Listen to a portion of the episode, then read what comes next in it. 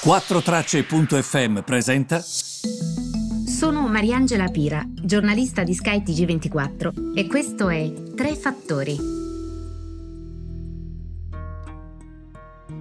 Buongiorno a tutti, benvenuti ai Tre Fattori del 5 ottobre. Allora, la situazione è un po' cambiata, vero? E, fatemi iniziare questo podcast con un messaggio che riguarda tutti noi. Io non so se ci siano ancora dei negazionisti ehm, ancora oggi. Mi auguro di no. Ovviamente ehm, sono per una libera discussione. Mm, trovo incredibile e grave che ci siano ancora dei negazionisti. Ma il mio appello è alla responsabilità di ognuno di noi. Io immagino che nessuno di noi voglia un lockdown, vero? Vogliamo ritornare a marzo? Non so e dobbiamo assolutamente essere responsabili. Evitare assembramenti, evitare feste. Spiace anche a me, ma lo sto facendo. Portare sempre la mascherina e mm, usare, per favore, usate il gel.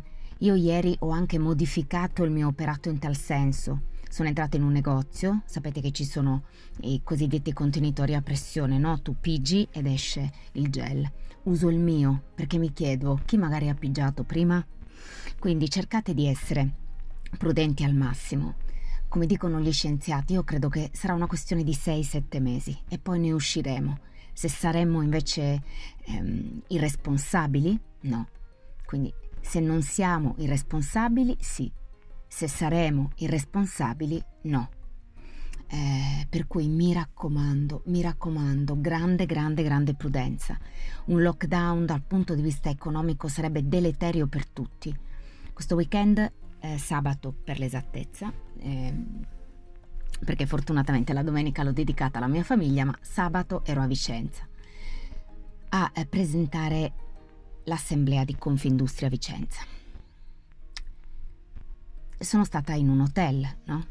l'hotel Palladio e ehm, ho parlato con il gestore, il quale mi ha spiegato proprio i suoi problemi. Ho riaperto ad agosto, mi sono trovato 18.000 euro di tasse da pagare, perché poi la vita è questa, non sono i massimi sistemi, sono le cose che ci accadono ogni giorno. Voi dovete vedere il modo sicuro con cui questo hotel a Vicenza sta affrontando la situazione, nonostante l'80% degli arrivi in meno Ripeto, l'80% degli arrivi in meno, anche perché uno va a Venezia, va a Verona, Vicenza è molto di passaggio, per l'architettura è visitatissima dagli stranieri, per cui è ovvio che ci sia un bacino che manca, come in tutta Italia.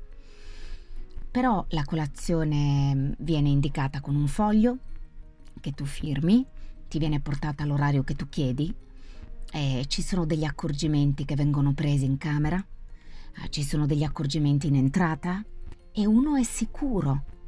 Quindi, facendo appello a questo spirito di responsabilità, noi ne usciremo, altrimenti no. Altrimenti non ne usciremo, non so che cosa vogliamo fare veramente. Però mh, mm, ieri mh, ho visto molti atteggiamenti di irresponsabilità.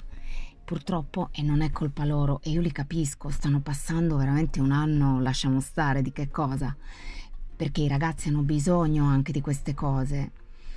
Eh, però poi si crea la, la catena, il circolo vizioso molto pericoloso.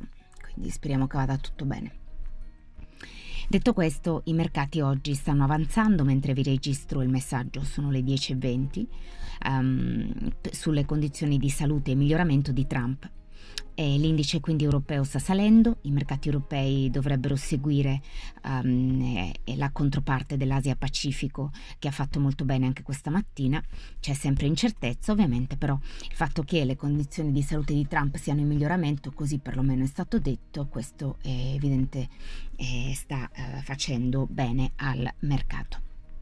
Poi in un video lungo un minuto Trump ha postato questo video, lo potete vedere anche voi sul suo eh, account Twitter eh, domenica, ha detto ehm, sto ricevendo grandi ehm, eh, prospettive dai medici.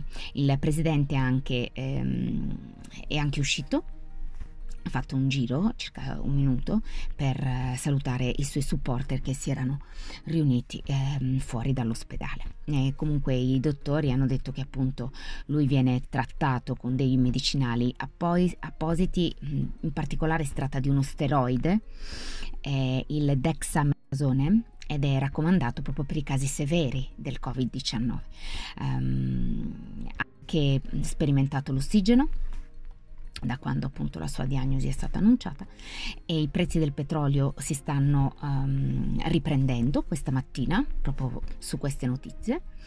Guardando invece ai gruppi individuali vi devo dire che stamattina c'è questa novità, eh, sia Nexi che si fondono e daranno vita ad un gigante di 15 miliardi, Cassa Depositi e Prestiti sarà il primo azionista poi ci sono anche dei gruppi che si stanno quotando già a Piazza Affari, che si stanno quotando come Labo Marco il Botto. E fatemi solo ricordare alla fine che eh, parlando con gli esperti mi dicono comunque che saranno giorni di grande incertezza in attesa delle elezioni. Non si capisce, poi continuerà la campagna, ehm, comunque le elezioni sono confermate. È tutto un quadro molto incerto, io una cosa così non l'ho mai vista. Ehm, quindi niente, continuerò a seguire per voi la situazione e ad aggiornarvi giorno dopo giorno. Grazie per avermi seguito e a domani.